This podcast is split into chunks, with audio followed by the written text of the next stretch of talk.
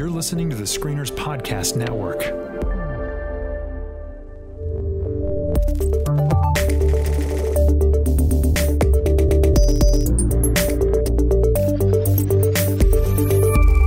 Well, welcome back, everybody, to the Next Trek podcast. Every week, we dive in to the latest episode of Star Trek Discovery and give our thoughts on the final frontier. My name is Chris. I'm Tyler. And I'm Kate. And this week we've got with us a special guest. We've had him on the podcast before. This is uh, Keith DeCandido. Keith, how you doing? I'm doing good. Excellent. Well, what are you what have you been up to this uh, these days? Oh, writing a ridiculous amount of stuff like usual. Um, I've got actually three new novels out this year. Um, Wow. One, uh, one's it's a an urban fantasy, starting a new urban fantasy series. It's called The Furnace Sealed, which is the first in the Adventures of Bram Gold, which is about a, a nice Jewish boy from the Bronx who hunts monsters. Nice. And, I love it. and and coming in June is the latest in my Precinct series, which is my fantasy police procedural um, series.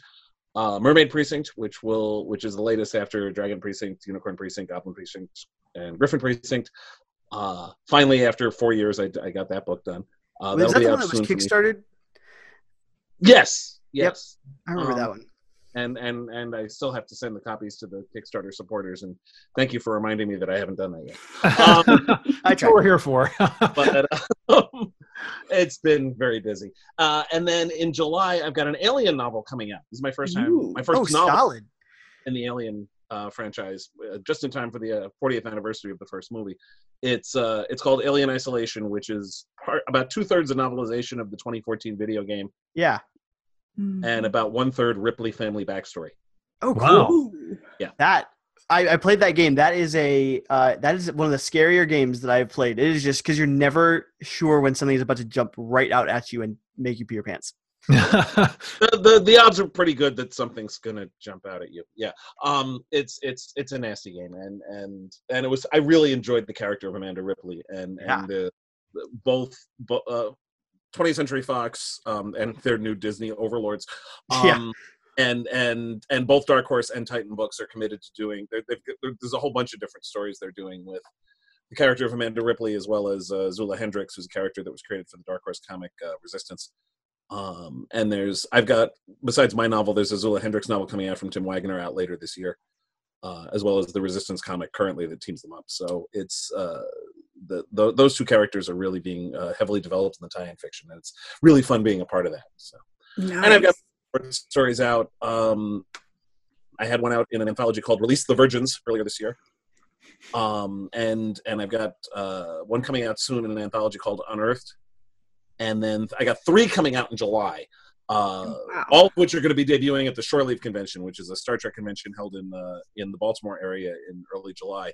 Uh, Wow. One uh, one is called Footprints in the Stars, which is uh, about um, evidence of alien life that people find. Uh, one is called uh, the latest Brave New Girls anthology, which is about uh, young women who are involved who do science. I like it. Adventures of Gals and Gizmos, and I'm going to have a story in that. Actually, both those two anthologies are going to have the same main character, uh, a young woman named Connie De La Vega. And then the third one uh, is one that will be of particular interest to Star Trek fans because it is edited by Bob Greenberger, who used to Oh other yeah.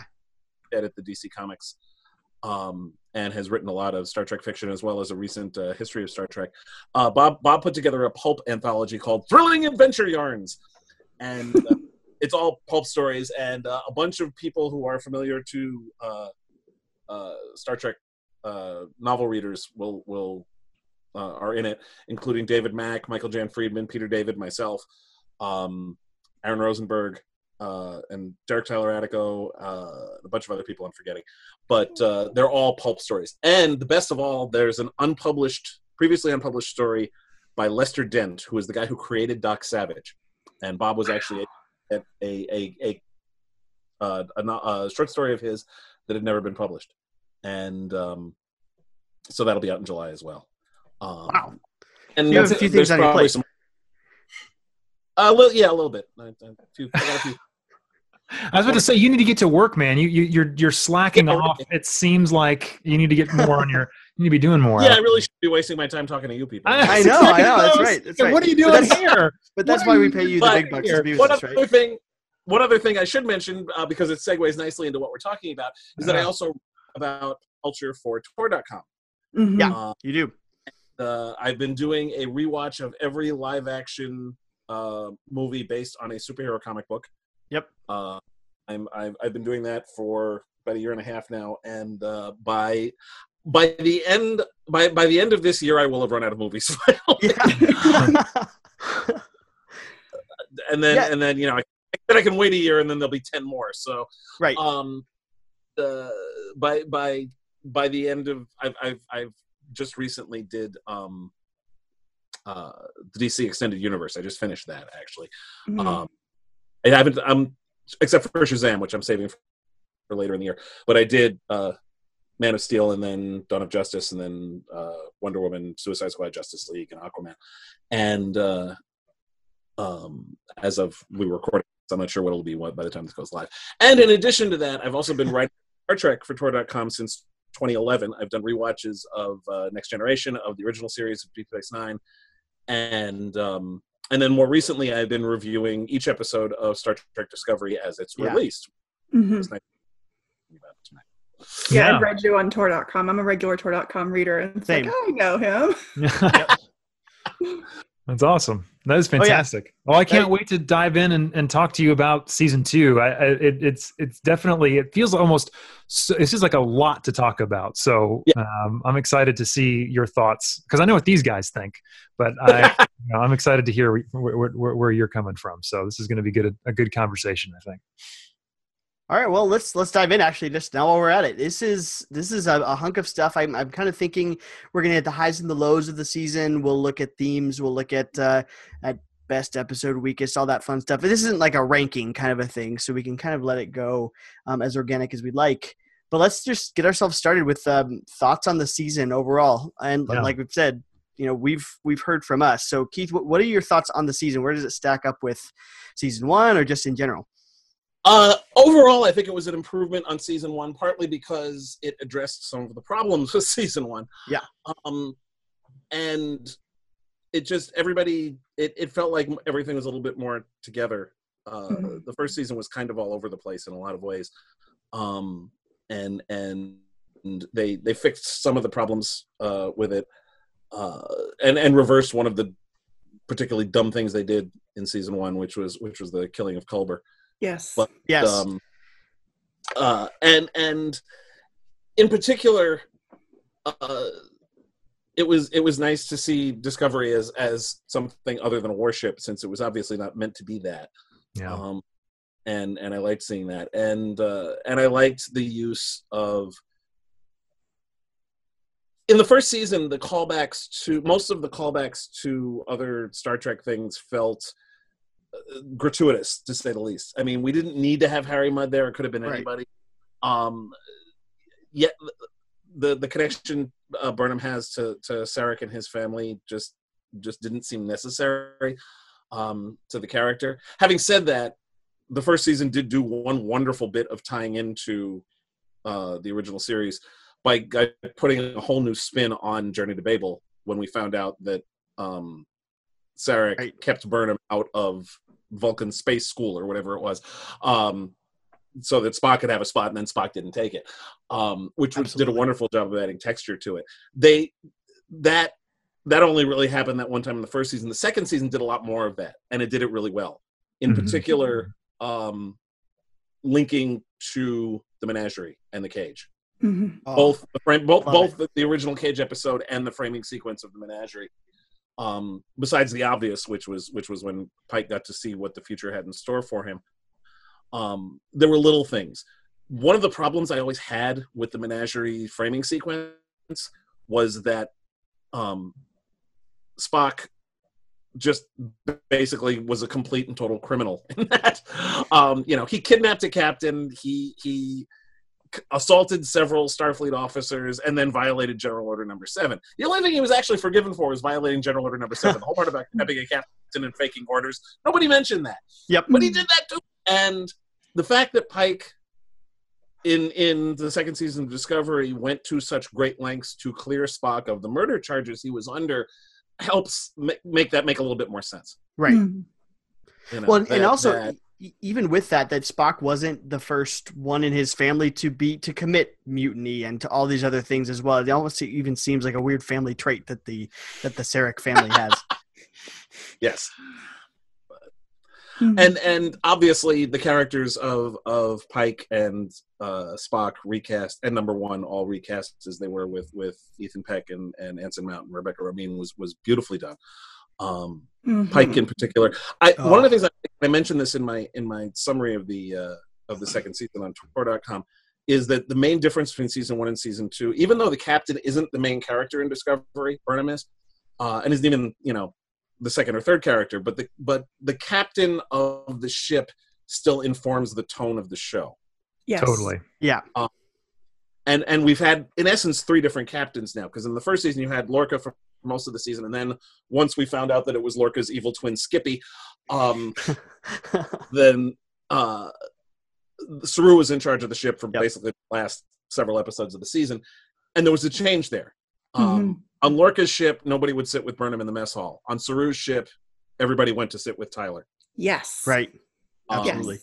and and that was the, in the set in the second season we get yet another uh, shift in having Pike in charge, and Pike's much more relaxed command style, much friendlier command style, has a cascade effect on the rest of the crew. Mhm. the the ship is a it's a friendlier place than it was in the first season. And part of that is because there isn't a war on, yes, but part of it is also the tone that Pike sets. Yeah. No, totally. Totally agree with you on that. I think let's dig into Pike. I think honestly, I, I would rather talk about Pike than a lot of the other things in the season.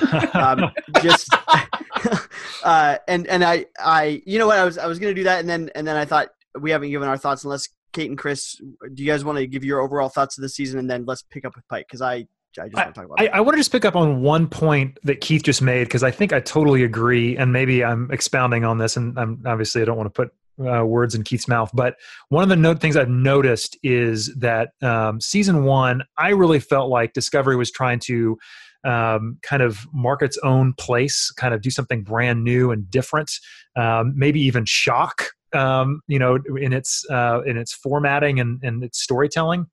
And season two seems to be much more embracing the world that is Star Trek and actually say, you know what?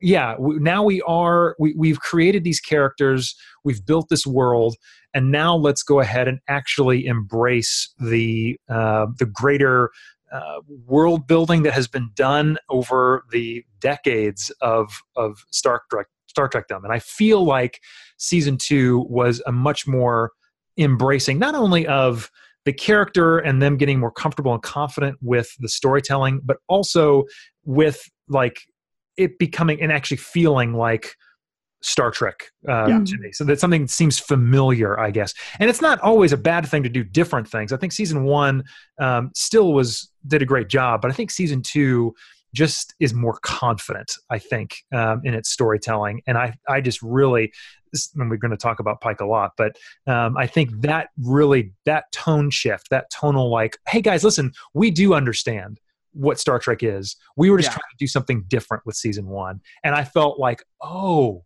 okay, yeah, I feel confident and comfortable in the, these creators' hands that they know where they're going, where they're headed, and they're giving us something um, worthwhile. So I, I really think the confidence was shown in the kind of just storytelling of season two, um, and I, I totally enjoyed that, um, just from my perspective, anyway. So yeah.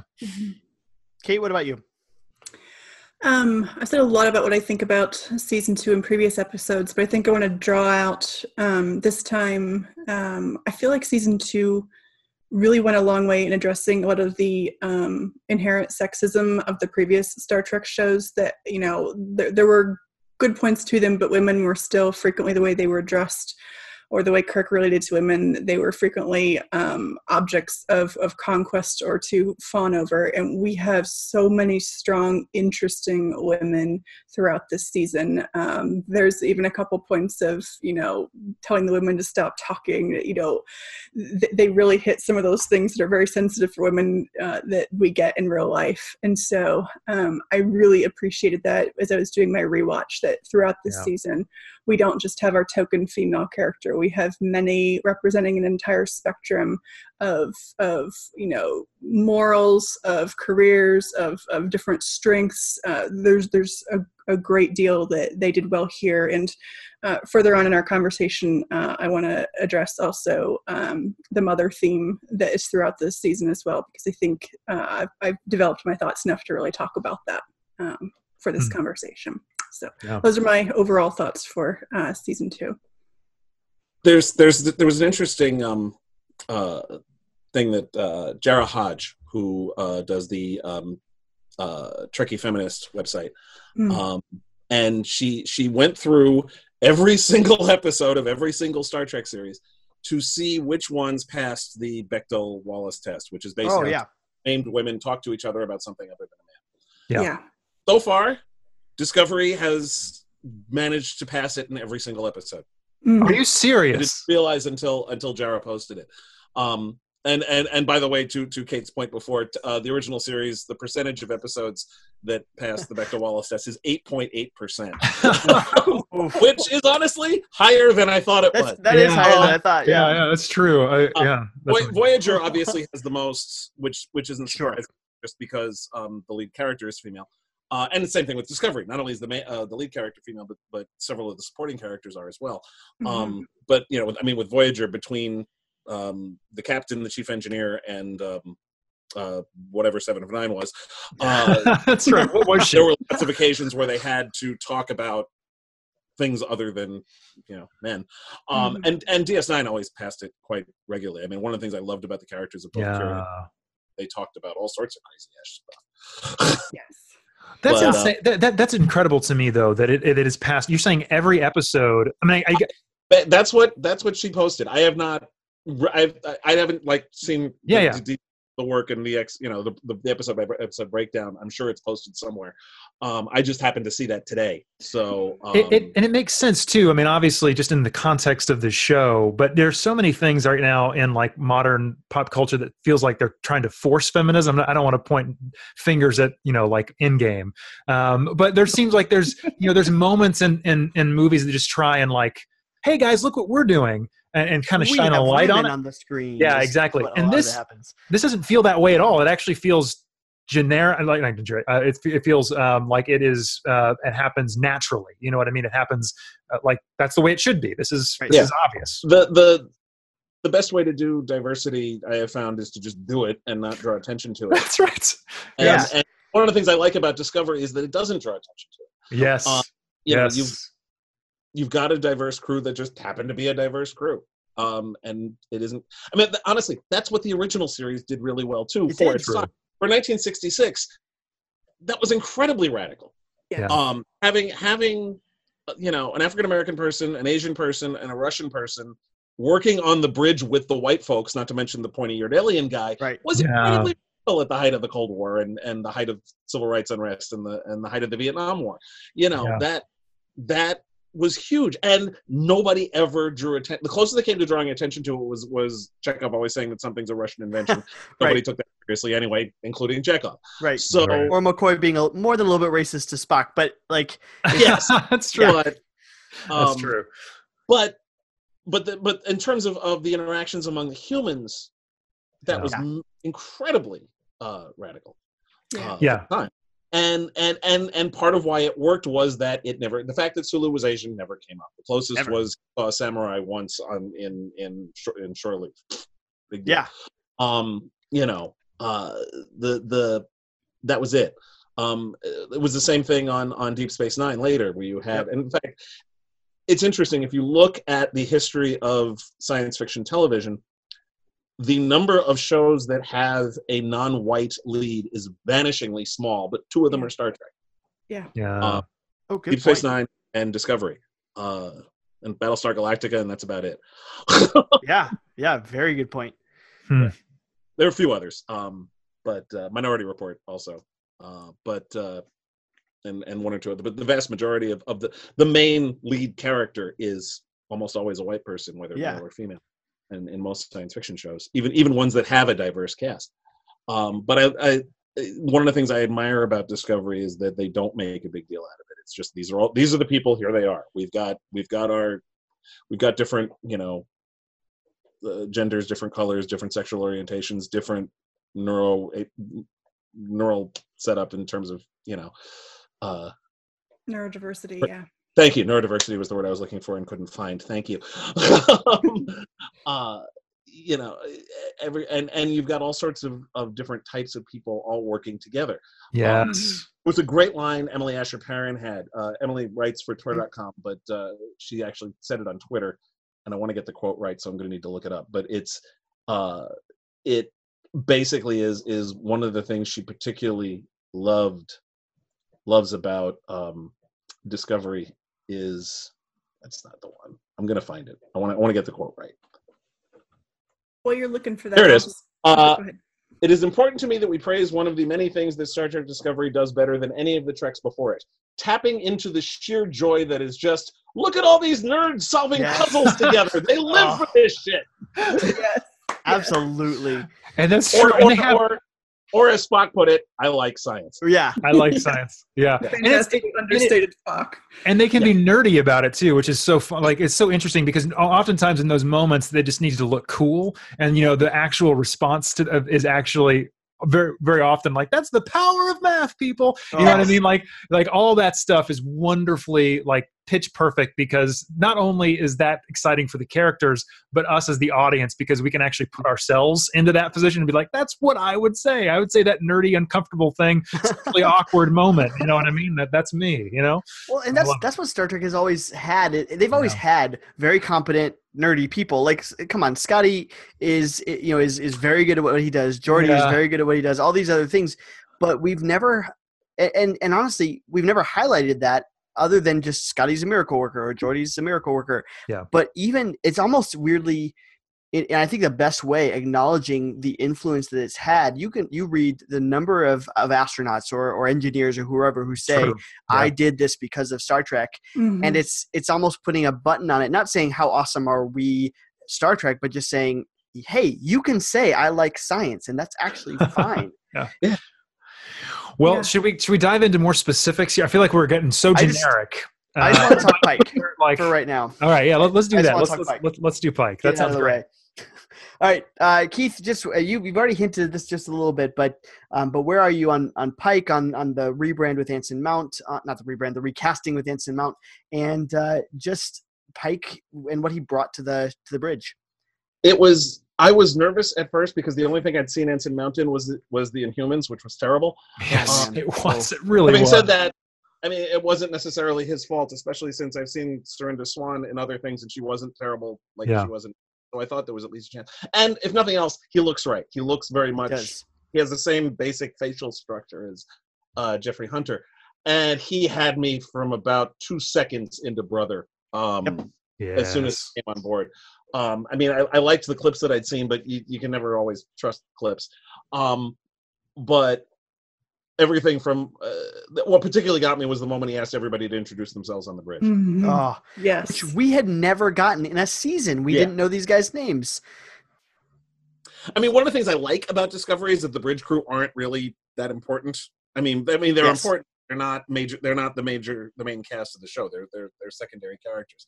Um, and I I I like I like that about it. But having said that, it was nice that we got a little bit more of them uh, this season. Um, and and and that started with Pike, you know, having them all introduce themselves, and and little things like you know, Owosekun being part of a Luddite community, and and Yeah. Detmer got her pilot's license when she was twelve, and I want to know that story. Right? I Right. know. How does she reach all the controls? She's only um, but uh, and and so so I, he had me there, and I just love the the relaxed charisma. It's it's different from all the other captains we've seen so far, which was, was which was an important thing to do because you know each captain has to have their own personality. You don't just want a carbon copy. Um, and he had a, a, a kind of relaxed demeanor, but that wasn't that was friendly without being. I don't want to say weak, but but just he wasn't too buddy buddy with everybody. You still there was still Yeah. no doubt that he was in charge. yes. Um, but he's uh, he's the kind of supervisor that I've always preferred to have, which is one who just lets people do what they do best and not get in their way too much. Yeah. He's confident without being smug. He's Yes. he's willing to let other uh, people who are better do the job because he knows they're better, not because he's trying to show off or to you know get his way. It, it that that for that kind of leadership is such a refreshing like contrast between what we got from Lorca last season that it was almost like, oh, oh, okay, yeah, we're we're literally they're literally giving us the exact anti-Lorca. opposite. Yeah. exactly. And and and he's he's somebody who is going to come from a place of compassion, who's going to come from a Yes. Of trying to help people and save as many lives as possible Yes. without any hesitation. You know, we're not going to have a case where like you know, oh well, we Admiral Cornwell was just taken by the Klingons. Oh well, Yep. which, which is what we got Lorca. Um, you know, or not rescuing Mudd, which which I mean, all turned out to be hints that Lorca was you know, right. said he was, but um, but even so, that was that. Like I said earlier, that set the tone. Uh, Pike set a much more appropriately Starfleet tone, Mhm. and, Totally. and I feel like he's he's a blend in some of the best ways of of Picard and Kirk or or something like that, where he's got maybe not the ambassadorial part of, of Picard, where he's that supervisor who just kind of lets people do their thing, but he's also the kind of adventuring adventuring guy who embodies Starfleet ideals um, of Kirk, you know, proto next generation Starfleet ideals. I I Pike is just. Yeah, I think he's actually may have knocked Kirk out of out of my my spot for for my favorite captain, right behind Picard. But it, it which which feels blasphemous, but I'm letting it happen because I love it. You're letting it happen. That's awesome. I love Well, it. he just, he just he he perfectly inhabited the role. Yes. Uh, felt and- so easy. Especially, what I especially liked was his. You knew exactly what he was feeling in every scene. Yeah. Mhm. um you know you always you knew exactly where you stood with him you knew um what what emotion was going through his head at any particular point. point And I think one of the the the, mo- the key moments. I'm sorry to interrupt you, Keith, but one No, of the key moments for that is um, in New Eden when he jumps on the Oh. phaser that's about to explode. You Yes. that that moment through action tells you so much about his character, about his um, willingness to sacrifice self to improve the lives of others. I mean, that's that's great storytelling. It's it's showing, not telling, and that was Yep. fantastic. And and i think it, it was at its best in if memory serves when Yeah. when when Vina shows up. Yes. And just- the number of different conflicting emotions running across mount's face at that point was just amazing. And then the the the goodbye vina where he wouldn't he couldn't even like look at her. Mm-hmm. Yeah.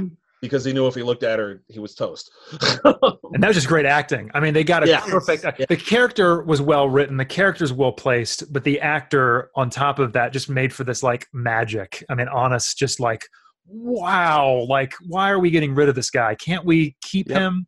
Isn't there a way to clone him somehow and allow him to follow? you know what I mean? There's got to be something that we can do to keep the timeline going, but keep keep my pike. You know what I mean?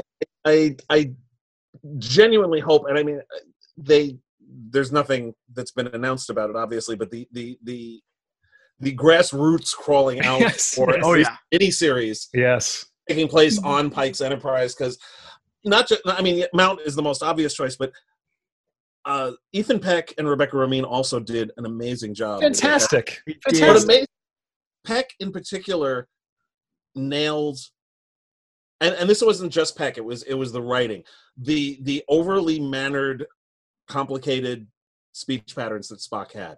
Mhm. Uh, He isn't Oh, imitating Leonard Nimoy, but he's got the he's got the same tone and the body language.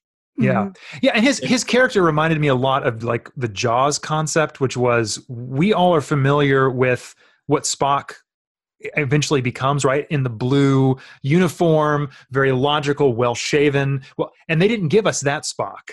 They gave us something much more interesting moment. Oh, much yeah. more interesting. So they kept that the monster that is you know Jaws. They kept that away. They we they didn't want to give that away too fast. They wanted us to like and understand this Spock, and they built that character. And you were like, oh, we're not getting a carbon copy, or uh, we're actually getting something that is more meaningful than that. Yeah. Something that is actually you know important and interesting. So Well, That's what I and this the Spock that we see in the cage is a rougher Spock. He smile the first time we see him, he's smiling. I mean, uh, and so his his he looks different than, than later Nimoy. So I love it. Yes, I, I, I have to say I, I, I love watching not just the Cage and the Menagerie, but also Where No Man Has Gone Before in the first couple episodes Yeah. where we got Shouty Spock. I like Oh, Shouty. we do get Shouty Spock. the women. that's right. That's right. All right. Well, let's. Uh, well, I guess just into into uh, Ethan. Well, Peck hang on. I'm, I'm, I'm curious. I'm curious, Kate. I I feel like I we we've I've I've like haven't completely talked. What, what did you think of? I want to get your thoughts on um on the new captain because um I feel like I've been talking too much and I haven't heard your voice in a while. Well, I know how much you guys love Pike, and while I love him too, I'm happy to talk about him a lot. yes, yes, a lot. So, yes. um, so yeah, absolutely a fantastic season with him. I certainly loved his emotional range. Uh, um, I also.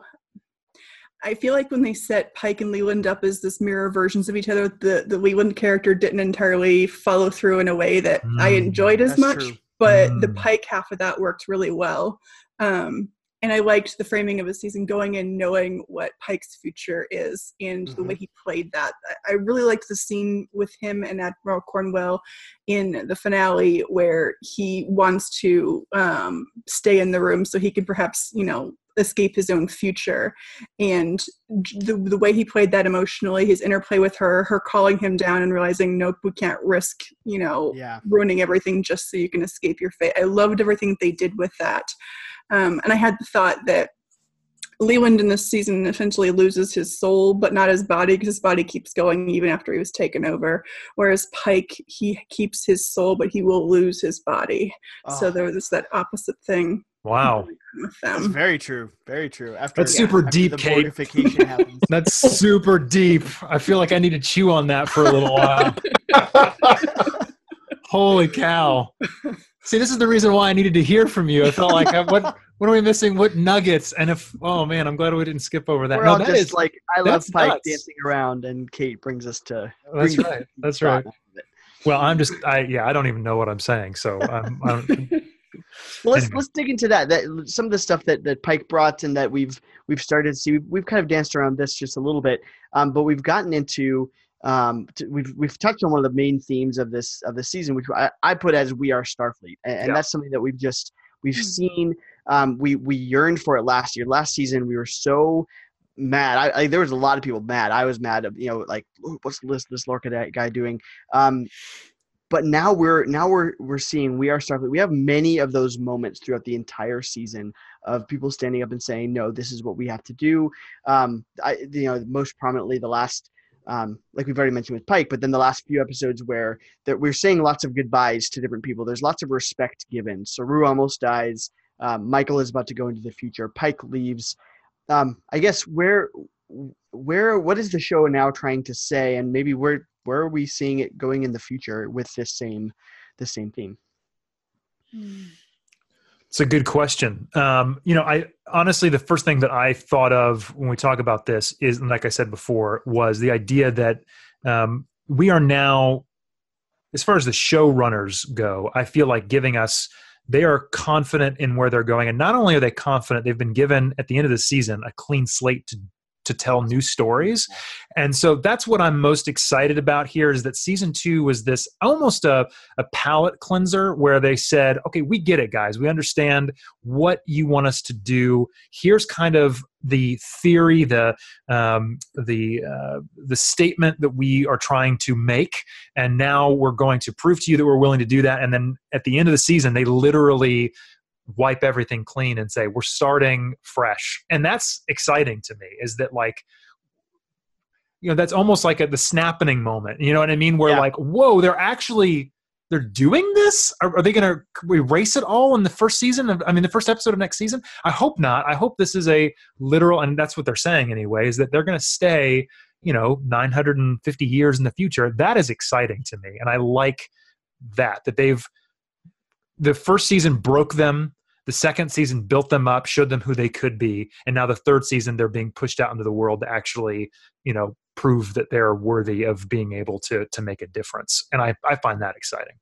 Hmm I, I just hope they can like keep the same showrunner for the whole season. Um, that- yeah that- man. the- yes. the biggest problem Third, both third group, I think. with both season one and season two is Y- Well, basically, yeah. The, I mean, the problem was the the first season you had Gretchen Berg and Aaron Harberts having to basically finish the story Brian Fuller started, uh, and then in the second season you had James Duff and Alex Kurtz and Michelle Paradise finishing this the story that Berg and Harbert started. Um, and and I really just hope the third season just keeps the same keeps. I I, I believe it's supposed to be Michelle Paradise again Yeah.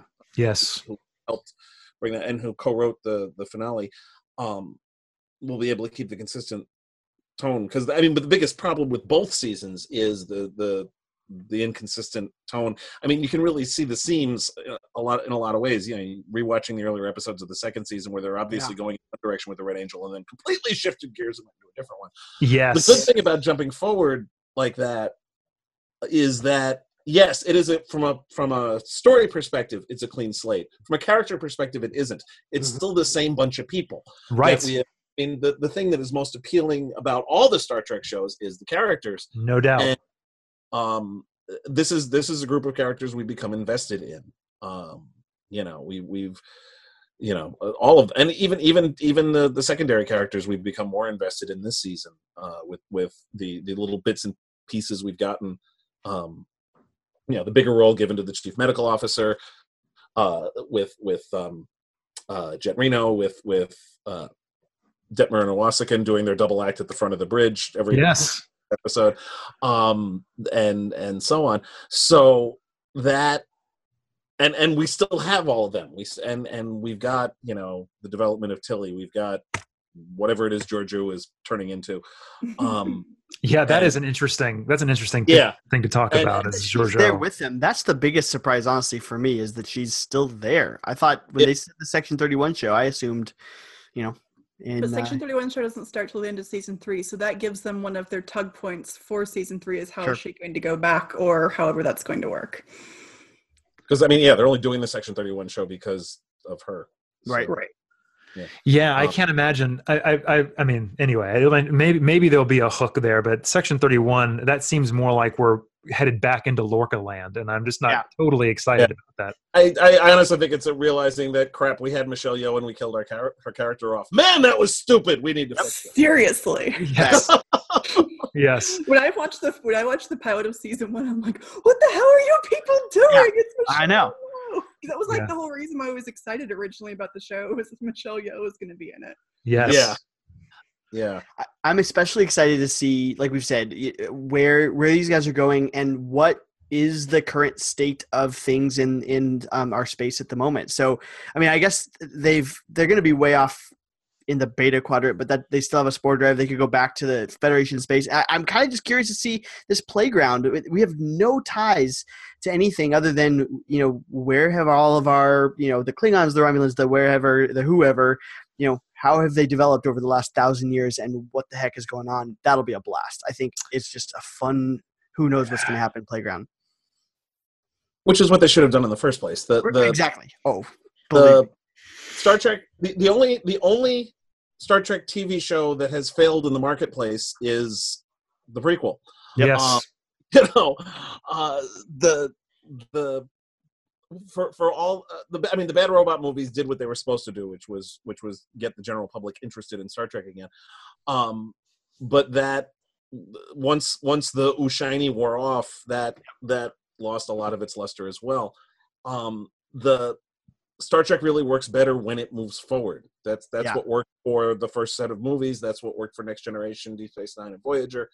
Um, looking backward resulted in the only the only uh, non TOS show to be canceled unexpectedly. You know, um, what's what's fascinating about what you just said, Keith, is that that is like that is absolutely true and on all the levels. When Star Trek is moving forward, that's when it succeeds. When it starts looking back, both you know, uh, like literally and you know, figuratively, and all those things, that's when it starts to like get like, why are we doing this, guys? Why don't Yeah. we look to the future? Like that. That is what's most exciting about Star Trek is us as an audience learning about you know what what what could the future be what what thing can i learn from these people who have a different perspective than me that i can then like oh i can connect my own life to that and change what i it's just anyway i yes i love that that point is so great look forward look forward Yeah. let's shift ourselves to something that Kate uh, really wants to talk about. I, I'm very curious where she goes. I'm psyched to talk about this this theme of family and specifically mother, uh, mother daughter. But we've got family all over the place. We've got uh, we've got the Sarek clan, uh, you know, extended family. We've got the Discovery as family. Um, but, you know, Spock and Spock and Michael especially, but oh, and then Michael's mother. So let's. Saru and What do you think? Bring us yeah. to that. Um, mothers, I thought was really interesting because father stories are all throughout literature, through film, through TV. It's everywhere. Uh, mothers, they're there, but you don't have very many Sarah Connors out there. They're often absent or they're bad mothers, like your, you know, wicked stepmothers, those sorts of tropes that exist. And so uh, I thought it was really interesting that um, we have four different mothers through this season, not counting the leader on Elysium, who was called the All Mother, like putting her aside because she's not really important to our characters. I want to cover all four of them. And I'm going to do them on a spectrum here, starting with Amanda. She's the loving, supportive mom who fights for her kids, who steals, you know, Spock's medical records and tries to rescue her son. And she reads Alice in Wonderland to her kids, trying to help them out. Like she is, you know, the mother who is, you know, engaged and and cares, and and is the mama bear for her kids. Uh, second, we have uh, Gabrielle Burnham, Michael's mom, who seems to be the absent mom at first, but in fact turns out she's sacrificed to save the universe, and you know that's kind of a big thing. Um, and then third, we have uh, L'Rell, who has this weird sort of giving up her child to protect her child, but then call me mother uh, as she's the, the the chancellor and leading the Klingon uh, High Council. Um, and then finally, we have Georgiou, who we know from the Mirror Universe was a mother uh, of sorts to Burnham, and now she has this dark side. Um, she's not a fan of kids, and yet she has this mother-like attachment to Yes. Burnham throughout the season. And I thought it was just really interesting that in in a genre that mothers are often absent or not great, we have not one but four here. Three of the four are intimately tied into our main character's life and inform who Michael Burnham is and her choices in different ways. And there's a range of nurturing, of absence, of questionable motives, but they're all a mother to her. And I thought that was a really fascinating and welcome exploration throughout uh, this season. What are your guys' thoughts on that? Well, I like. I, I agree with with what you said, and and and it- what what I liked about having L'Rell, who's the, the only one who doesn't really have a direct connection to Burnham, um, but I like the fact that L'Rell is um, basically is the one who more or less united the Klingon Empire and turned it into the one that we're actually familiar with, Yeah. as opposed to the fractious, you know, different houses vying for position that we that we got in the first season, and that that they had obviously devolved into in some in, in the century since uh, since Enterprise, um, and and I like and I like that idea that that that that she was sort of the the, the mother who nurtured them into becoming a stronger empire. Mhm. Um, and then as as for the other three, you, you're right, and and that you, you so rarely see that, and and I like the fact that basically yes, Burnham has in essence three completely different mother figures who all have a different impact on her. Um, I, I, I do want to also in particular uh, give props to the casting of particularly of Mia Kirshner and Sonja Sohn Mhm. uh, both did an amazing job. But I, I have never been a big fan of the character of Amanda Grayson until Discovery, because she was basically pretty much a generic '50s housewife in Journey Yeah. to Babel. Um, Yes. uh, I mean, she got more character development in This Side of Paradise when um, Spock mentioned that she was a teacher, which that was more than she in in Journey to Babel. She was just basically Sarek's, you know, lapdog, more Yeah. or less. Um, and I like the fact that they they didn't lean into that and just basically ignored it in Discovery, more or less. Um, and and Kirshner was just did a really good job of playing a character who was trying to balance the the both the human she she's achieved the balance between emotion and logic Mhm. that neither Spock nor well Spock eventually got it like once you get to the movie era and that, that but at this point in their lives both Burnham and Spock are struggling Mhm. And then and then in in in Gabrielle Burnham you've got the heroism the Mhm. person the, the selflessness that that that um, and also and and the science background also. You know, I mean, she actually built that suit. Um, this is this is somebody who is smart, who is who is resourceful, and who has basically given up everything in order to save the universe. Yeah. Uh, these are these are these are really awesome characters, and mm-hmm. and they're all moms. Yeah. and, yeah. And, and, like you said, Kate, you don't see that nearly often enough, and it's something that needs to be more of in fiction. Right. And they're complicated, not sacred. It's yeah. not this whole, you know, Virgin Mary weirdness or anything like that. These are complicated, interesting women. Yeah. You know, it blows my mind. I did not realize, and I know this is a little off topic of what you're saying, but I didn't, and I should have. I don't know why, guys, but Gabrielle, right? Gabriel oh, and yeah. Michael. Angel, I, and she's the Red Angel. Yeah. Oh, yeah. man. I don't know why I did not put that together to literally you said her name. I, I totally, totally missed that. So that, that blew my mind a little bit. Uh, uh, discovery has many virtues. Subtlety has not been one. No, you're right. You're absolutely right. Yes, that is that is truth. Absolute truth. My goodness. Yeah. Well, as we're as we're pushing forward here, um, where, what about um, let's just stick with family for just a second. Sarah, uh, not Sarah, what's his name? Spock and uh, and Michael. Where, how did you? We we did not like the introduction of Spock, uh, you know, or the, I guess the search for Spock. The we Spock did like, went yeah. on yes. long. yes, seven episodes or whatever it is. We didn't like. Yeah, that. that was we, after after after spending putting Ethan Peck's face all over every Oh bit gosh. of promotion we have to wait for half the season to be over before he finally shows up and has a line of dialogue. Yeah. Oh, Yeah. absolutely. And he's not himself for the first episode, and he's kind of just Mhm. babbling. But I guess at that point, he doesn't have to live up to much. He can just be crazy guy in a cave for a little while. But right. I guess, yeah, just his the development of his character. What, what do you guys think? Where where he went, how they used him, and how Keith and I think we've already talked about Ethan Peck. Um, uh, you know, his acting and, and doing a good job there, but just their their dynamic and and along that family theme. Where do we think we've gone? I loved it. I love the fact that they established him as being dyslexic, which was a Mhm. minor thing, Yeah. but basically the smartest character in the Star Trek universe has a learning disability. Yep. Yeah. This is this is great. This is this is one of those one of those little things like um you know young young African American women seeing Uhura on the bridge of the Enterprise and thinking, okay, that you know, like little Mae Jemison saying, "Hey, I can be an astronaut too." Mhm. Um, and it's the sort of thing that you know people watching Discovery Now can say, "Hey, look, you know, I'm dyslexic, and here Spock, who is freaking Spock, is, um, is also dyslexic." And, and and that was just that was such a nice touch. Um, I love the re- I love once Burnham and Spock started actually talking to each other. Yes. They sounded exactly like siblings, and it was hilarious. Totally. the, the, the quip about you know, do you think that beard is working for you? And and just Yeah. little things like that. Oh, Or his great. insistence that he's going with her, and she's the oh moment. That was me and my Yes. brother, definitely. and and like in particular the, the conversation they had in the gym after after Leland confessed yes. what Yeah. happened to and that kind of just that was beautifully done. One of the best character moments in the entire season. Oh yeah, Um, it, it definitely cemented the. Uh, at first, I thought, why even do this Spock connection? This makes no sense.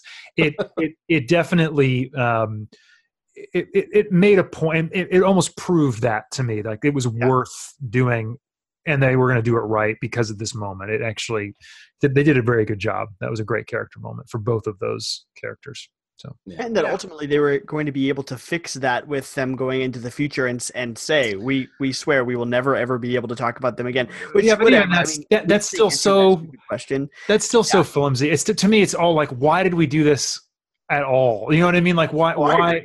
But why was it really was it really necessary or worth it i'm not totally sold that it was um but it I, it almost proved it to me that moment that almost proved to me like oh, yes okay it was worth going down this this road so that then they would have to fix everything in canon uh, moving forward with this strange loophole that was kind of a problem of this season is, is they're trying to make things fit in canon. They they worked a little Yes. too hard and pushed it Yes. a bit too hard in more Yeah. than one place. And we're like, okay, we get it. Let's just enjoy the story and stop forcing it. every single new version of Star Trek has quote unquote violated canon in some way or other. oh yeah, absolutely In in in 1979, there were fans writing letters to Starlog because there was no internet then. Uh, bitching about how this has to be an alternate timeline because this isn't uh, because the technology's all wrong and it's too much like Star Wars. Nothing Right. changed. Oh my gosh. 40 years later, same thing. Um, it, it, you know, people bitched about Next Generation when it came on the air that, that it was mm. They literally protested. Yeah. and right and left, you know. And then we went through this again 18 years ago when Enterprise debuted, and it's just, you know, Well, but I, I agree with you on one level, but on the other level, like the creators of the the, the, the creators of the show, like intentionally put these shackles on themselves, knowing that they were going to be un, even more Yes. under the microscope, even more choosing this particular time period with this connection to a, you know, one of the most famous, not just on Star Trek, one of the most famous characters in all of fiction. Do you know what I mean? Like people know who Spock is. It's it's not Yeah. like do you know what I mean? So uh, that's all I'm saying is like the, ch- the the the choice that they made to put those shackles on and say, yes, we understand what we're going into, and we're willing to push forward. I still don't know that that was the the best choice, but I I understand a little bit more in season two why it may have been worth doing to then shoot them a thousand years into the future. Why didn't you just do that in the third episode? I'm not exactly sure, but you know, it is it is what it is. but the the what I also particularly liked about the use of Spock in this season was that it it kind of filled in some of his backstory and some of his development, um, and and just and gave, gave a little more texture to to how he got from the guy who served under Pike in the cage to Yes. Totally. we so Yes. who he was serving under Kirk. Um, and and and I liked that. I liked uh, they made it work. Um, and Peck helped a lot. The the dialogue helped a lot too. He sounded like Spock Totally. when when when he says to, to in in back in uh, in the Red Angel. Um, I'm sure Captain Leland appreciates your choice of high density urethane foam in lieu of his nasal cartilage. Yes. And I'm like, yep, Perfect. that's Yeah, yeah, totally. No, and I agree with you. I enjoy all that stuff. it Oh, was, yeah. it was, it was as as a you know a nerd sitting there geeking out, like, oh, this is fantastic. Um, so yeah, I, I agree with you. They did a fantastic job with that character, and they, I really do think they lucked out in their casting, both with Spock and with Oh, yeah. Pike. I mean, they just they just lucked out getting guys that worked that they didn't doubly screw themselves by like writing in this character and then putting somebody on there who wasn't able to perform. So Mhm. they luck they, This- they did this it is- well. time this is the second time that's happened. I mean, one of the things I was most concerned about with the Bad Robot movies back 10 years ago Yes. was you're taking three characters, three iconic characters who worked because those three actors had such good chemistry. Mhm. And uh, catching lightning in a bottle is hard enough once, much less twice, and they pulled it off. I mean, They did. Whatever, whatever the other problems with the Bad Robot movies is, the acting in it, in all three of them, was superb. And and Pine, Quinto, and Urban just nailed those three characters and Peck did it again here. Um, I want to. I want to also again, and I, I brought her up a couple times. Is is sing the praises of Rebecca Romijn, who we did not get enough of this season. Oh, absolutely. So agree. In, so in odd. So odd that Uh, she's not in it more. My well, I mean, they didn't want it too much of the Enterprise, and she worked uh, when when she was there. But I was so pulling. I was pulling for the end of the season to be once you know they solve the Red Angel problem and and God's in His heaven and all's right with the world. That Pike goes back to the Enterprise, and number one becomes the new Captain of Discovery. Oh, I wow. thought I thought the same thing because Yes, we've never so cool. seen her since. It would be amazing. Yes. It's, Oh. You know, we don't know what happens. And that's another reason why I want to see a Pike on the Enterprise show because we know what happens to Spike, Pike. We know what happens to Spock. We have no idea what happens to number one. Mhm. or any of the rest of them, but in particular her. And she was such a, I mean, she was already an interesting character in the cage. The the version that we have played by Romijn is even more interesting. And I just I love her entire relaxed, not relaxed, but um um ultra competent Yep. take charge, give no craps attitude. who just Without being goes and does, does get crap done, you know. yeah. Totally. Yeah. And and I love that. You know, I mean, I mean, and and it, and it follows on from what we saw in the cage. I mean, she basically took it upon herself to blow up a phaser rather than without like consulting with Mike at all. You know? Yeah. She It's don't like, need no, you. sorry, you. Yeah, sorry, we're, we're I'm, I'm I'm not putting up with this nonsense. I'm blowing up the phaser now. Um, we're all gonna die. Uh, and and and and and Romijn, you know, picked up on that beautifully, and Mhm. and yet, the, the, I want more of her. Yeah, and now it's now it's over. Yeah, it's so it is. odd. That's what I'm saying. It's so odd that they placed someone of such high profile, uh, the actress anyway. You know, you you recognize her. She's been in other things, and just just wasn't used all that much or used effectively in a way that like would push the the story forward. I feel like Pike made a mark. I feel like um, Spock made a mark but yeah, you're right. Number one was there and she was great, but I'm not exactly sure. I felt like oh, that was the the the moment that they needed her to be there for. You know what I mean? Or, or that that really like oh cemented why they chose Rebecca Romijn to be in the. You know what I mean? Like it just seemed a little odd that they. That, you know, anyway. So or even that, that they should have, she should have sacrificed herself instead of Cornwell or something like that to at least give us something where she goes with her character. But, but that, yeah, I agree. But we did get her name finally. She's That's true. in canon. It's yeah. true. Which which came from the novels, by the way. Yep, it did. Yeah. Um, which which makes the third um character name that has come from the novels and been canonized after after Sulu. Sulu and who's the other? Uhura. Oh, Uhura. Yeah, yeah, yep. Well, uh, let's let's dig into now. Let's dig into the meat of this this series. We have we've danced around the Red Angel. We've talked about the Red Angel. Um, we've we've talked. Keith, you even mentioned the course correction that they seem to have make have made with the Red Angel. Um, we get this this faith versus science um, mm. thing. You know, this theme that's that's throughout the whole season. The Red Angel. You know, both the imagery, the faith imagery of that matched with the fact that it's a person in a suit traveling through time kind of merges these two things and we're dealing with lots of fate and stuff um, how did they handle it? I think it's. I think in general the Red Angel is is is in some ways very interesting, and then in some ways is very mishandled uh, from throughout the season. I, Chris, Chris, and I got into a a, a large shouting match on this one um, about our thoughts on this. Where, where are you, uh, Keith? And then Kate was quiet during our shouting match, and so we could of Kate as well. So, Keith, what, what were you thinking? Um, I disagree with the premise that the theme of the season was faith versus science because they touched on it for about half a second and then ignored it. Yeah, exactly. Yes. I I mean you it's had it there like fate versus science or something like that, but it's, it's yeah. It, it wasn't really i mean yes we had the angel metaphor for the first few episodes and i think this is a byproduct of of losing um, yeah. the showrunners partway through, because uh, I think what what Berg and Harberts were were going for was in fact the, the especially by you know throwing in the fact that Pike uh, Pike's father taught comparative religion, right? Which which was obviously meant to go somewhere, and then it was never mentioned again after New Eden. Yeah, I mean, um, I leaned in so hard with that. I was like, "Ooh, yeah, we're going somewhere. I, we're going that, somewhere." That is an artifact of of the change in showrunners, I believe. Yes. Uh, uh, the it, it, that that theme didn't really get picked up, and and the the the fact that the Red Angel looked like an angel uh, was pretty much ignored.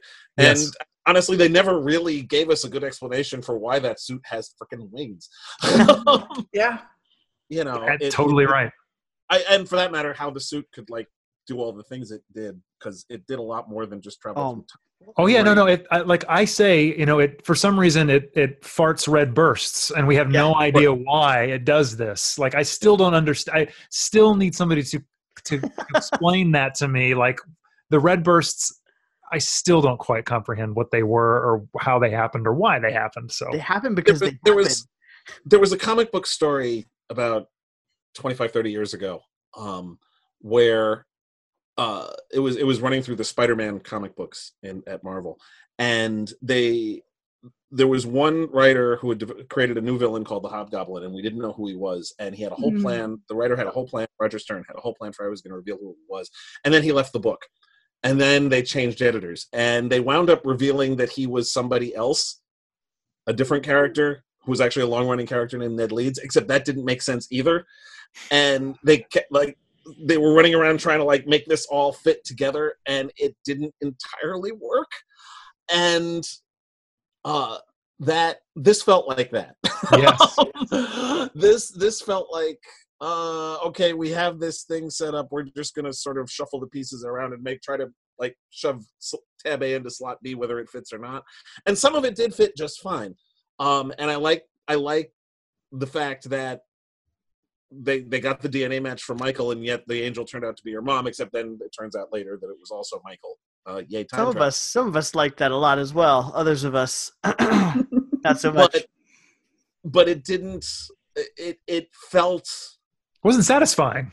well. No, it felt to me, and and part of this is me coming at it because I, I I can't help it. I come from it from a writer's perspective. Yeah. Feel this is how you try to fix a story that you've had dumped on you. Don't know how to fix it. Man, that's such a good point. Man, that's such a good point. I've had to do that as a writer a couple of times too. Um, okay, here's all these different things. Let's make them all make sense. And sometimes it works, and sometimes it doesn't. I think in the end it worked. Like like you said, I think in the end it worked. But honestly, I didn't know. I hadn't thought about when the the showrunner shift had happened. Um, whether it was you know. I, I assumed it wasn't neatly between seasons. Um, they were probably already knee deep into breaking the story and stuff. But it just, it, I, I hadn't really put pinpointed that as a reason for why it would. They started one way and then really took a hard, you know, left turn with things like control and stuff like that. Yeah. Mhm. Sorry, Kate. I know we. Uh, Yeah. I think again we've not, we've skipped over you because I I I, I said it made a statement and then we're off on our own. So I was going to insert. What do you think, Kate? yes, please tell us. Speak up. Just I did yell over. Push me out of the way every once in a while. Yeah, mute. I'm sorry, uh, ladies and gentlemen. Kate is so much smarter and more interesting than I am. So I'm gonna stop talking. Oh. Go ahead. No, I mean that sincerely, ladies. I really do. I was going to insert a snide comment about the on the faith run that we do have a resurrection. That's you know Culber being brought back to life, um, Oh which was a necessary retcon, but that let me sort of laugh at the faith versus reason that disappeared as as Yeah. was pulling out there. I have that. I mean, I, I, I'm fine. Let's uh, let's actually get into that one. That- I have that as part of my weakest parts of the season for me. Not because of bringing Culber back itself, because I think I like him as a character. I think he's an interesting character, and you and I think Keith, you said you know they fixed this stupid mistake that they had they had killed him earlier on. I I thought it was so ham fisted. I really didn't like how it went. I didn't like um, I didn't like the whole spore mycelial network um, thing because they leave it. They they they leave it and say, "Hey, we're destroying the network. Um, we can't we can't jump in the spore network anymore," and all this other stuff. And then they jump, you know, all throughout the last half of the season, all the time. Um, where, yeah, this. How do we feel about this this Culber resurrection time? Culber needed to be returned because he shouldn't have been killed, but I don't think that he and Stamets got enough screen time. There was a lot of other things that got screen time, and we've got we got some token scenes, but I think they deserve. Not that they needed a lot more time, but I do think that they needed more development to really achieve full emotional resonance by the end. I I agree pretty much. Although I don't think his resurrection was any stupider than the Genesis planet resurrecting Spock's zombie corpse uh, being merged with with um, his uh, McCoy having his marbles. Um, uh, if Yeah. anything, I say that that what Discovery did made more sense than the search for Spock. True. Only by comparison, but still, um, it, yeah. I mean, it it it was no dumber a hand wave than anything else that they've been doing for the last fifty three years. Uh, I want And- that on a T-shirt. hand, hand wavium. Hand wavium. Yeah. and and and and as as we've all said, it corrected one of the major screw ups of season one by by putting Discovery in entirely the wrong section of TV tropes. Yeah. Mhm. Yeah, and it was so funny. Like as soon as it happened, uh, uh, you know, in real time on Twitter, I think everybody's like, "No, don't worry, their story's not over." Uh, it almost felt like they went into an immediate like, "Let's Damage fix this." Yeah, damage control. That's the word I was Yeah. looking. For. Yeah, that that's it. They I mean, already that- filmed it. It was already done, and yeah, but it's just so fascinating to me because even doing that, even knowing that they were going to bring Culber back, I still think they did a disservice by not just how they did it, but like how long it took for Culber. Like, sure, let's let's have you know that moment or those few days or those few episodes where he is wrestling with who he is now and his identity, or at least like shine a light on that. But the extended over the entire season, Culber is one way and decided that it is he is one particular, you know, one particular track. And then the last five minutes of the last episode, he decides, oh, by the way, no, I'm not going to go on Enterprise. I decided to stay back. It felt so like I, I, I want to see a little bit more of that. I wish, you know, and we talk about the fact that CBS All Access is not a network show. They can go longer than an hour. They can, you know, And they did. Yeah, And so, shorter couple too. Yeah. exactly. So I'm saying. They, they, they, they have some time to play with. I, I wish we would just spent a little bit more time on that relationship because it just didn't feel like they earned the what what they were trying to do there. And that's what uh, the most unfortunate moments of this season for me is that they didn't quite mm, nail that characters. It was it was about eighty percent of the story. Um, yes. Yeah. and we needed that's twenty percent. I mean, the the the the progression it took, I think, was the right one. Um, that that that he was Yes. Oh yeah. discombobulated and and and didn't know what was going on, and wanted to beat the crap out of Tyler, which you know that was fine. Um, Uh, I put. I, I think I actually put that as one of the worst moments of the season for me. oh, I know. I thought I liked that. I, Yeah, I- yeah, yeah. and, and that was another lost opportunity because both Tyler and Culber um, don't know who they are anymore. Yeah, Yeah. That- that's true. There, they- there was there was room for for developing that that they didn't really. They chose to have Tyler and Pike to have all these, you know, bromance moments rather than Oh, what the heck? Homer and Tyler. Yeah, uh, uh, the one person who has no previous connection to Tyler. Yes. meanwhile, the only the only people Tyler interacted with were. You know, Pike, who he, who you know intellectually knows that he killed somebody in the crew, but so what? Um, Burnham, who they're too busy having the world's most chemistry-free ro- romance, yeah. and Lorette, you know, Georgiou, who doesn't care that he killed somebody in the crew, She uh, and and and L'Rell, who's the one who sent him to kill the guy in the crew in the first place. Nobody, we don't actually see how the crew reacts to having him there, except Yeah. for Pike, and Pike doesn't have the, the emotional. Yeah, Yeah, yeah. Tyler. Tyler is definitely a confusing uh, element in in all of in all of season two. Um, and and they don't even know what to do with him at the end. I feel like I almost feel like they flip a coin. Like, does he stay on Discovery? And the reason why he doesn't stay on Discovery is almost it feels like no, I got to be on a Section Thirty One uh, television show. Like that's almost what it feels like. You know what I mean? Like no, I got to stay behind. Sorry. I thought I missed something. It, like when they when they um when he got off, I was like, "Oh, Georgiou must be on." You know, I, I just was. You know, she's on the the Section Thirty One ship fighting um, uh, Leland or something like that. I just I, I realized I, I thought I must have missed something in all of this until I No. until I rewatched it and realized, oh no, sh- wait, she's on Discovery and he's not on Discovery. I thought he must be. That's why he's off, so he can be on the Section Thirty One show. But whatever. Well, let's let's just go uh, as kind of we wrap up. Let's just go best worst, uh, you know, best episode, worst episode, things like that. Just or or any random things that you guys kind of just want to talk about. So let's let's go. Um, just best best moments. Um, that's character moments, just fun Star Trek moments, best moments throughout the season. Universal Translator Mayhem. Yes. One of my favorite. So good. brilliant. I totally amazing. forgot about that. So that in mind. brilliant. So Yeah. brilliant. Yes. Because that's never, and we talked about this in, when we did when we reviewed it, but that's never been done uh, Oh. on that level where it's almost Tower of Babel. You know what I mean? Like Yeah. moment. Uh, you got to have the one person who actually has done the work. You know what I mean? Who What actually Saru knows the moment languages. as well. Those 94 languages were very helpful. It Oh, was great. They set that up. They set that up. You know, Yeah. we- um, episodes before. It was. fa- It was. It was. Br- it was brilliant. It really was a wonderful moment for the character of Saru, as well as just like writing wise. Like, oh, oh, this is a gimmick that's not been done in the decades of Star Trek. It's great. It's great.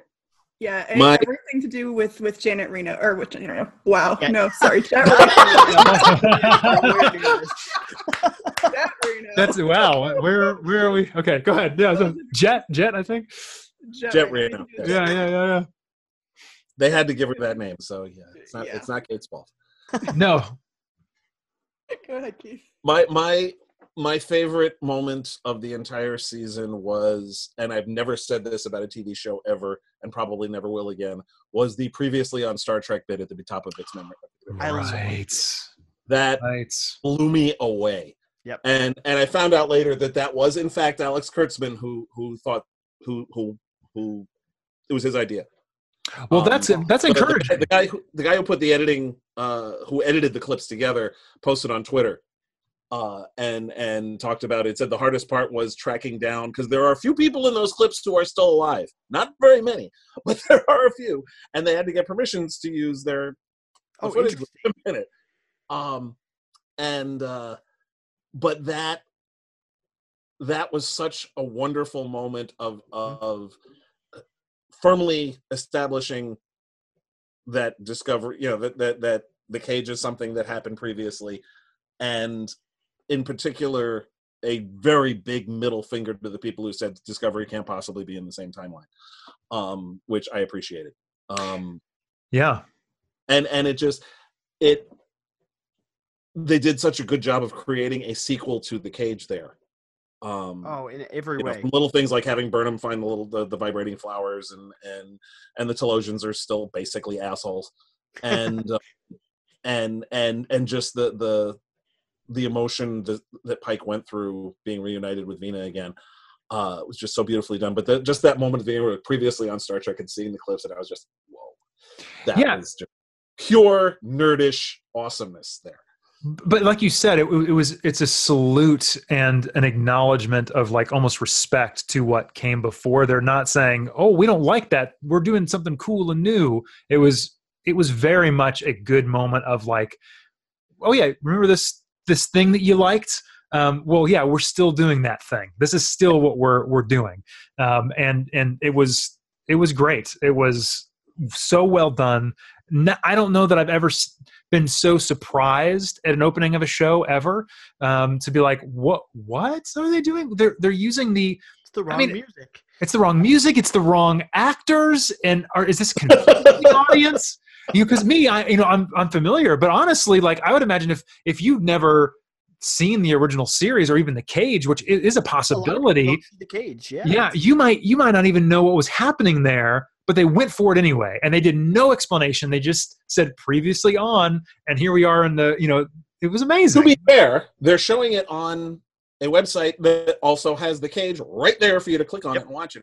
sure sure the Mon- Menagerie. I don't know if they have the cage as part of it, but uh, but definitely the I know Netflix has the cage. I don't know if I would assume All Access does, but yeah. it probably does. I just I haven't investigated to be sure. Yeah. But but the point is that I mean they've got the whole cattle back catalog there right there on All Access anyhow, so it's easy enough to find if you if you so, so desire. But people are lazy, I guess is my. And they just decided to do it anyway. You know what I mean? Like they just there was no like, oh no, we're, we're gonna Oh, but somebody might not have seen this. We shouldn't show this thing. Yeah, they could have. just seems like what- themselves out of it. what executives would have done or producers would have said, like, no, no, no, we shouldn't do this because it'll confuse our audience. No, they just went for it. It was wonderful. That was a great Yeah. one. I agree. Chris, what about you? Um, for me, you know, I, I you've already mentioned a couple of them that I, I really liked. I, I really enjoyed the rotisserie hallway sequence. oh, Um, that was so good. I good. thought that was one of the most amazing. Finally, Michelle Yeoh got to do her, you know, fighting stuff. Like, oh, that's why we have Michelle. You know what I mean? Like that was that was a great that was a great moment. And I think you know we've already said this, but the new characters, Pike, Spock, Jet. I, I just was is Jet still on Discovery? She is, right? she's yeah, she's on the ship. Yep, Yeah. She's the one who made the time crystal work. yep. Oh, yeah, that's right. That's right. Oh boy. Uh, yes. Um, yeah. Yeah, we so- haven't mentioned the time crystals yet. time yet. crystals are on my yeah that's on the list um so uh sp- those three um were, were incredible and then my my biggest thing that i enjoyed the best moment for me was that they actually had um the uh, the the fortitude to kick the discovery into the future that is the most surprising moment and the willingness i hope i hope this is not a we're going to reverse this I really do hope that we stay 950 years into the future and tell that story. It Uh, seems that's like it. exciting to me. Yeah, it seems like that's what they're doing. Kurtzman is Kurtzman is pretty pretty well saying we're no longer shackled, but we'll see. At the very least, that's uh, that's likely to be what they're going to do for the third season. Whether it stays beyond the third season is anybody's guess. But I mean, I, I I don't think they really, you know, considering the second season didn't go the way everybody expected it to either. Who? So, but I think at the very least, that's what the overarching story of the third season is going to be: is discovery in in the 33rd century or whatever. So, It's incredible. Yeah. Well, where I'm at, I, you guys have uh, really said all of mine, um, except I we've just mentioned her, but but Tig Notaro's Jet Reno, much like I I want to do like any scene with her. I, I just started writing them down, and it was every every single time she spoke, I had her written down as as part of my favorite moments. She just, especially when combined with Stamets, and when they just are horrible to each other in the best way. Yeah, the most Yes. the most charismatic brother sister relationship you could possibly imagine like and i just want to i want to i want to be in that room where they just insult one another and do smart things. Like i i would see that buddy comedy half an hour sitcom with them sitting in engineering or you know whatever it is and them just arguing about stuff. And you know every once in a while Ensign Tilly walks in and you know Makes things more awkward. Yeah. yeah it would be amazing it would be amazing Do the Star Trek version of Bill Nye the Science Guy for kids and just There you go. There you go.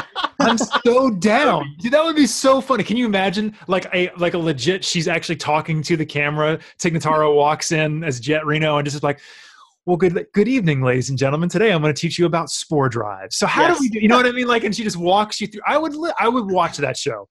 As dry as that would be. it Tilly would be saying. I like science or or you know Yes. Yeah. Yeah, Yeah. exactly. I'm down. Anyway, I'm And- sorry. one one thing I also want to mention is just how, how good the dialogue is on the show. Um, Yep. so many Yes. lines, you know, from uh, it- for for whatever reason, one of my personal favorites was was um, uh, it was in uh, Project Daedalus where where they're trying to convince Pike uh, of something, and he says, "What is it about the look on my face that suggests I changed my mind?" Yes. yes. Yes. And- and- although, although my that that was my second favorite pike line. My favorite pike line was was when um, the Section Thirty One ship just sort of shows up with all its advanced tech uh, when they're when they're trying to uh, save uh, Culber, uh, or well, they're trying to save Tilly, and they wind up also saving Culber. Culber, and he says, "We will talk about this later at length." Yes. yes. I mean, Pike has been a very affable character up to that moment, um, but what ju- just the the way he says "at length" makes you think. I don't want to screw with this guy. Yep. Yes, yeah, exactly. But I also want to know what's going on. You know what I mean? Yeah, yeah. yeah. No, he I had so many. they did really discuss it at length, but that's not, I but also liked the the visual wrestling match between Pike and Saru, and Saru won't get out of the captain's chair. Um, and and Pike. oh yeah. Excuse me, my chair. Or Yep, Yeah. yep. back and forth. Saru is might be my favorite character of the show, and so I've tried to not spend this whole time talking about Saru, but um, um, there were a lot of moments throughout this season that I really liked, and um, I, I felt like his um, um, his relationship with his, his sister brought a lot to the season. His relationship with with Burnham gave us his big transformation episode. I mean, Well, really speaking of family, that they are they are brother and sister in so many ways. Absolutely. And he is my hope for the captain's chair for season three. I know a lot of people are after Michael, but I, if if we can't have number Oh, it's gotta one, be I, Saru. I want uh, Saru to be captain. And I think I mentioned this to you. I wanted guys. Saru. I wanted Saru for this season. Yeah. Well, and, and this is this is what I was saying to these guys. I think I can't remember if it was before we got on or if we were recorded yesterday. But like at the end of season one, Saru's in the captain's chair, and at the end of season two, Saru's in the captain's chair. So Let him keep the damn thing. Exactly. It'd be, it'd be so strange for him not to be in the captain's chair. It it almost seems like they want to subvert that expectation. Sure, Michael is the lead character, but that doesn't mean that she needs to be the captain. She can continue to. I also don't think she wants it. You know, I, th- I actually think that would be weird for her character to have it. yeah. Yeah. She, I also like the fact that this is our first non-human Yeah. Starfleet captain leading up a flagship show. Like that's that's big. Yeah. Yeah. yeah, And the Saru is really the, the most Star Trekky character on the show. yeah. He, That's he's true. what Spock did for for the original series. He gives us the outsider perspective. He's a little bit more, you know, uh, giddy you know, with life, and he sings. I guess Spock sings a little, but Kitty with life and he sings. no, but honestly, I don't think the song during Plato's Step- Stepchildren Yeah. really counts. that's true. That's true. this isn't So- like you went out for beers with the Literally- friends and you know got loaded and started karaoke. Oh yeah, that episode.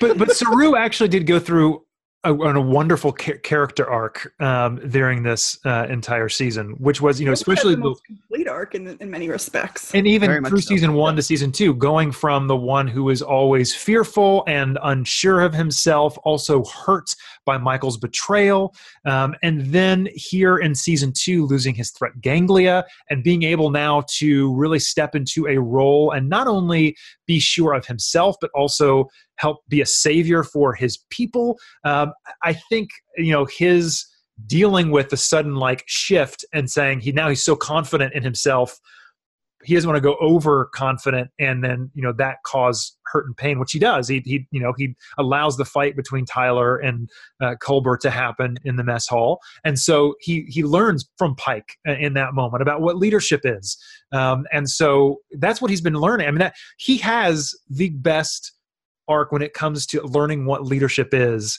and wanting to be a good leader um, than anyone else in the show, and that is what makes at the end of the day a wonderful Mhm. captain. And I think it would be weird if he just got to the other side of this thousand years and said, you know what? Go ahead, Michael. It's all you. You know what I mean? That'd be a little strange. Yeah, yeah. Pike doesn't really change throughout the season. I mean, he's facing down a future, but he Sure. doesn't really change. Saru has a full arc. Burnham just gets the crap beaten out of her emotionally throughout the whole Yes. you know, Yes. losing person after person or people she loves being threatened. Like she just gets brutalized emotionally through the whole season. But her ch- nearly dying, uh, Yeah. you know, multiple times, ha- sacrificing herself, or nearly.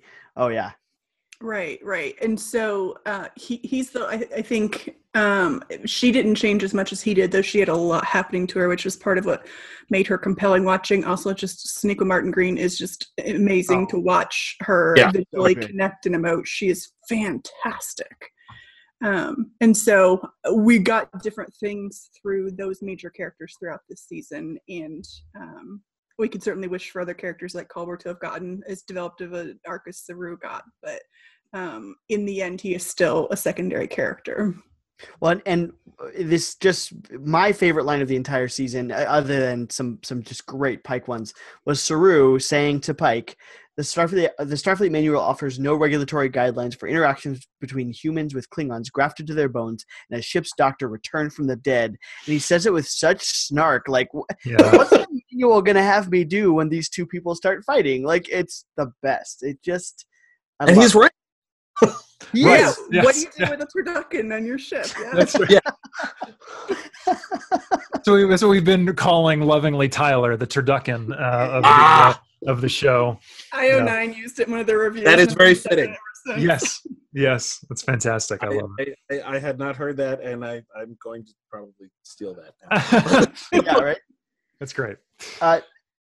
The only the only real I think weak thing that we haven't talked about uh the, it, and really it's just a line um we've we talked about great lines and then we get yum yum uh oh yeah, by yeah Nhan that unfortunate. just I don't I don't I still don't get it I, You I rewatched hate that more episode than I do. You guys What? are really down on on that. I hated it. It's not even like I liked I liked the idea that they were that that so this is where um Georgiou and Nhan are about to go in after Leland and I loved that. I loved that they were gonna go after him. I loved that I even loved the whole like I was fine with her I think calling him a meat bag or something like that, but or an AI meat bag. But I, I couldn't get around Nhan nonsensically saying yum yum as they're about to break down a door. That didn't make any sense to me. Yum yum. It's fine. Yeah, it's just one of those moments. I've I've let that go, but it does it does stick out like a uh, like a paper cut a little bit when Yeah. you're watching. The rest of that that that that episode is so fantastic. It's like wait, what? Okay, Yeah. I'm done. Okay, sure. I was interested. Probably one of those things that looked really good in the script and just didn't work. in Yeah. Yes, exactly. Well, I just don't. We don't know enough about that character to be honest. Of all the characters that Yeah. have been, the, the, she's the one that we know the least about, other than than she wants to stay on. You know what I mean? Although at the very least she survived and wasn't an incompetent moron, which puts her Sure. one up Above. the last two security chiefs the ship had. So That's yeah. True. very, very true. Accurate. And Accurate. she's still on uh, for for Discovery, right? I mean, she's on Yes. still. Yeah, She so stayed on board the Discovery. Yeah. Yep. That'll be interesting. Well, uh, any other tops? Any other best things? Uh, no, I mean, I, there's a lot there. I mean, this is an entire season of shows, but I think we've done a pretty good job of of hitting the highlights. But no, not for me. Oh, anyway. I like I, I I love the fact that and this this isn't really well, it sort of is. I love the fact that that um Tilly was able to say that uh, she was a fan of David Bowie and they actually sang Space Oddity. And Yes! finally have a Star Trek production that is willing to shell out the money for the rights for these things. Yes. And, and Yeah. quite a few mentions. Uh, they mentioned the Beatles. They mentioned Prince. They yeah, they sing David Bowie for a second. I Yeah. loved. I loved it. But you know, it, it, it got frustrating because, like, you know, on every previous one, everybody always likes classical music or jazz or stuff that's in the public domain. Right. Right. Yes, that's true. That's so true. Alice in Wonderland, right? Yeah, no, that's true. That's in the yeah, that's true. So, Yeah. so, nice to to to have uh, somebody actually like something else, and also. I'm sorry. uh, Having having two Star Trek characters sing "Space Oddity" was like one of the high points Oh. of everything. So That good. was- That was Yeah, fun. I think An Obol for Charon is probably my favorite episode if I had to pick one because we have that fantastic moment. We've got Saru's whole thing going on. Like, there's so many things that happened in that episode. That was number one's first appearance. Yeah. Oh, It was because she that's where she orders the, the hamburger with the, the habanero sauce. Yep. Yes. Yep. and and that's also where we got Jet Reno and and Stamets and Tilly together in a room doing science for most. And I of the think hour. they're stoned for a few seconds too. Oh yeah, they're on. Yeah, they're on mushrooms. That's right. Yeah. Yes. Right. Yes. That's Yes. Yes. Translator uh, Yeah. mishap episode. Like, so many things happen. Some great moments in that episode, no episode. doubt, no doubt, no doubt. Well, I you know actually there is one more thing I should we should mention, and it's a wonderful geek moment. One of the best moments I, th- I think was the actual reveal of the Enterprise um, bridge, Yeah. Like that they went. Yes! there. you know what I mean? Like that that was that was a moment I just, it felt like they weren't going to give that to us it just felt like it was going to be kind of off like we're just going to have to imagine it inside the ship but no they they Oh. built that it looked it worked which was just stunning i i, I was- really appreciated it it was a remarkable combination of what you know what the Enterprise looked like 53 years ago, yes and with with a 2019 sensibility in in how it was constructed. It it melded the two perfectly. Um, th- they actually used some material uh, was given to them by James Cawley, who uh, owns the Star Trek set tour, where he's recreated the Desilu set Oh yeah. yes yes Uh, and and James James uh, has done an amazing job of recreating. If if, if to, to anybody listening to this right now, if you ever find yourself in upstate New York, New England, or Eastern Canada, get yourself to Ticonderoga. It is heard. absolutely worth it to see what James has done recreating, and it's not recreating the Enterprise; it's recreating the set. So he's recreated, you know, what the studio set looked like from 1966 to, to 69 uh, that the actors worked on. Hmm. Uh, and it's And just that's where they filmed quite a few of the, the fan films, haven't there Or at least the Axanar ones, I think. Well, the no, not Axanar. Uh, no, um, Or not Axanar, it wouldn't be definitely Axanar. That's the other Axanar. one. Um, yeah. No, but uh, James used to do New Voyages. New um, Voyages, that's what it is. and but no, and and and he used a lot of the same material he used uh, for the fan films uh, in recreating this. But uh, once he decided, once he he stopped the fan film and just decided to basically open a museum, more or less, um, uh, he got much more uh, intensive in terms of recreating uh, what the original looked like, and uh, and he he provided a lot of the material because he's been able to track it. Because a lot of the stuff that they used was stuff that was like lying around in 1966 but doesn't exist anymore. Right. right And so finding like the little the buttons and The stuff buttons, yeah. that With was the little the- jewels, yeah. and some other stuff too that that that he provided for for that for that recreation. Um, and it was just it was gorgeous, and they built the whole damn set, so they've got to do a miniseries because That's what I'm saying.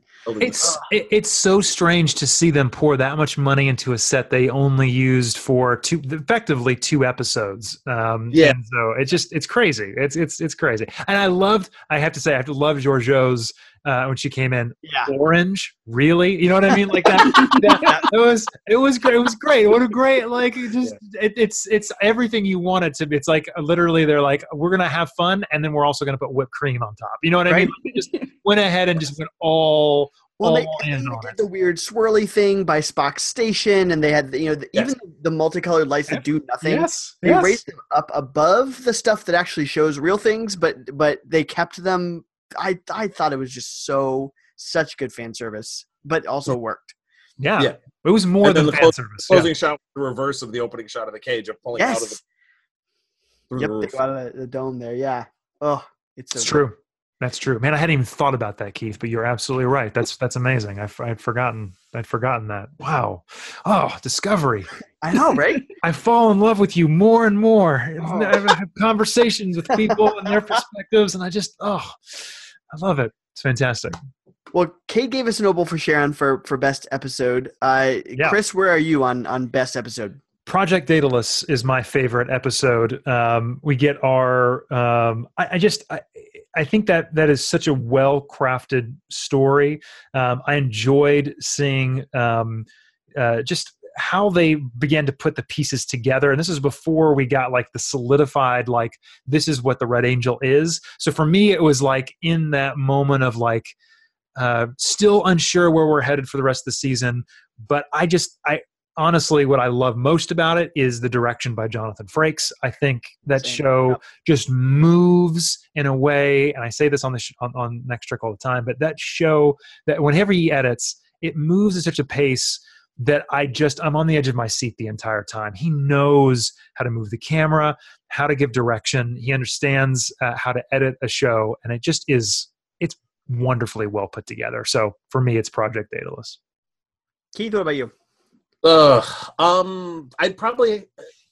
I, I wouldn't necessarily call it the best, but um, I'm going to go with my favorite, which was, if memory serves, just because of Oh, yeah. uh, the the the menagerie tie-ins.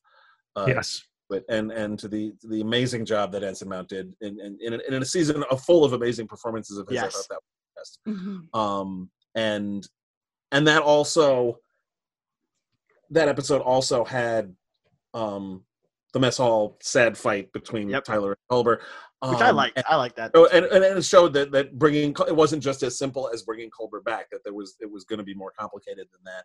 yeah, Um, and and starting to see the new improved Saru, um, you know, with the with the line that that you quoted before about about how the Starfleet manual doesn't have any guidelines for for this particular situation. Um, Oh, so good. uh, and all of that. You know, the the the that was, um, I I just I loved all of that, and and and it's it's hard because it was really one uh, ongoing storyline, and there are very few episodes that really, I mean, very few, none of them really work entirely on their own as, as True. So it's it's true. I had similar trouble picking one, and ev- Yeah. eventually I just picked the one that had the best collection of favorite moments in it because it's sort of like a soup. You can pick out the ingredient that you don't like for like a worst episode, but with the best, it's the combination of all the good things. It's with a Yeah. serialized storytelling, it's it's a lot harder to pick it out. Yeah, totally. And that's for that same reason, um, Obol for Sharon and and uh, it's Karen, not Sharon. I keep saying Sharon. Uh, if memory serves, was was one of mine, but I think I stuck with Such Sweet Sorrow. Such sweet, shut, such sweet sorrow was uh, uh, the first part, especially, is just so filled um, with with these amazing moments between Michael and the crew, and um, the only thing I can't I, I could pick out of that was was the weird abrupt makeup makeout scene with her and Tyler. But um, I, yes, I love that episode, and just and, and it's her making this decision to you know this is about to happen, and she gets her last moment with her parents, um, and I think it's it's that emotional climax to the season that we uh, that we really needed. So, well. If there's nothing else, I think that's this brings us to the end. Um, Keith, can you tell everybody where to where they can find you on the internet? Uh, best way to do that is go to decandido.net, which is D E C A N D I D O dot net, which um, looks like a website that was created in 1996, for which I apologize in advance. um, but it's basically a link dump. It's it's it's Nice. where you it's it's where you can find all the all the all the various methods of cyber stalking me are available at decandido. There you That- go. do, do you encourage the, the cyber st- uh, stalking? Is that Pretty something much, yeah. encour- Okay, It great. Just wanna links make sure. my most recent uh, books are available for to order there, as well as just general links to me on Amazon, BNN, IndieBound, and, and other book uh, sites. There's links to my blog, to my Facebook page, to my Twitter feed, to my Instagram account, to my Wikipedia page, to my stuff on Tor.com. Um, the podcast that I did for a long time and haven't done in a while, but the link's still there anyway. Um, and and all that other stuff. So uh, that's the best way to find me. I update my blog uh, pretty regularly. I post on Facebook quite a bit, and all my all my posts on Facebook are public, so it's easy enough to follow me around. Um, and and I, I I do the Twitter and the Instagram thing as well. So um, that that's the best way to do it. Just go to decandido.net. Awesome. Well, Fantastic. thanks for joining us and, and everybody thank you for listening uh, again interact let us know uh, what you thought you can get in touch with us on actually this is this is the first time i'm saying this one. You can get in touch with us. We have we have uh, we're in the midst of changing our name of our podcast actually right now. We are we are about to become the geek card check podcast. And uh, so on twitter we are now at geek card check and then on facebook at the geek card check podcast as well. So let us know what you thought. Um, and are we crazy? Did we miss something that you wish we had talked about? Um, it, the people who uh, who had interacted with us on Twitter pretty much said the same the same stuff, which is why I didn't mention it up until now. They loved such sweet sorrow and and uh, and also I, I forgot uh, they, they loved uh, such sweet sorrow. They they loved uh, Noble for Chair, and they, those were our, our big responses um, for both of those. So yeah, as always, follow us there. Let us know if we're crazy, and uh, just keep up with the changes. They're they're coming soon, but we're hoping to have a lot of fun uh, in the next few months with uh, with Geek Card Check. So as always, thanks once again, Keith, and uh, live long and prosper.